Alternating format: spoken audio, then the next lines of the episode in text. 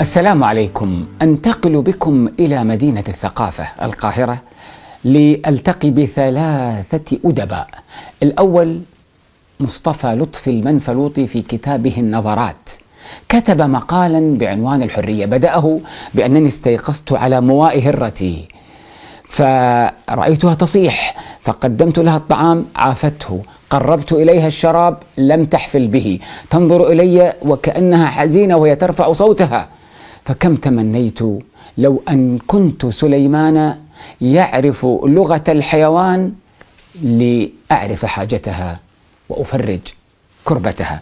ثم قال إن جناية المستبد ليس في أنه سلب المظلوم حريته، وإنما جنايته في أنه جعله لا يشعر ولا يندم ولا يحزن ولا يدمع على حريته التي فقدها. ثم قال في أخيرا: الحرية شمس يجب أن تشرق على كل نفس، فمن حرمها فإنه يعيش في ظلمة يمتد أولها من الرحم وينتهي آخرها بظلمة القبر.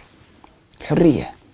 الكاتب الثاني مصطفى أمين صاحب جريدة أخبار اليوم، سجله عبد الناصر في الستينات، فكتب سنة أولى سجن وثانية سجن وثالثة سجن.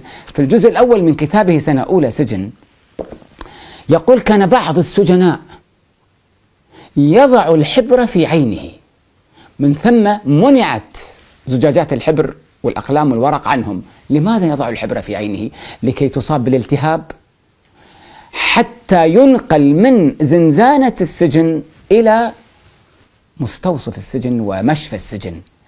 يقول: لأنه يجد في مشفى السجن شيئا من الحرية لا يجده في الزنزانة. ثم يعلق: أرأيتم يا ناس كيف يضحي الإنسان بحبيبتيه من أجل نفس قليل من الحرية. أما الأديب الثالث فهو الشاعر أحمد شوقي، عندما يقول في كتابه أسواق الذهب: قيد الحديد عسر وقيد الحرير لا ينكسر، لعن الله القيد كله. الحرية يا جماعة هي المصطلح الذي الكل يفرح به، وأكثر الحريات تداولا وأحيانا ابتذالا، لكن من أعقد المعاني التي والمفاهيم في تطبيقها، في منطلقاتها، في مصادرها، في مجالاتها، هذا المصطلح الذي قام وقعد وطاف حوله وصدر منه وعاد إليه الفلاسفة والإلهيون والقانونيون والحقوقيون.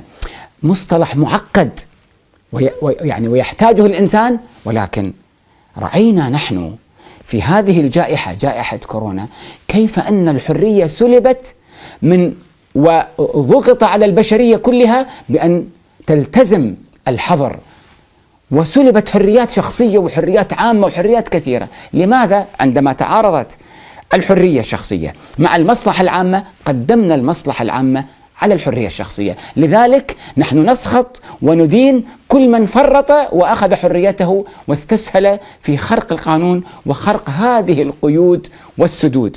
إذن أرأيتم كم يحتاج موضوع الحرية من تأمل وتدبر لآفاقه الكثيرة التي لا تسعنا هذه اللحظات، ولكنها ومضة للتأمل كثيرا، وأننا فعلا نحتاج أحيانا كوابح لكثير من حرياتنا من أجل تحقيق الكثير والأكثر من مصالحنا. شكر الله لكم.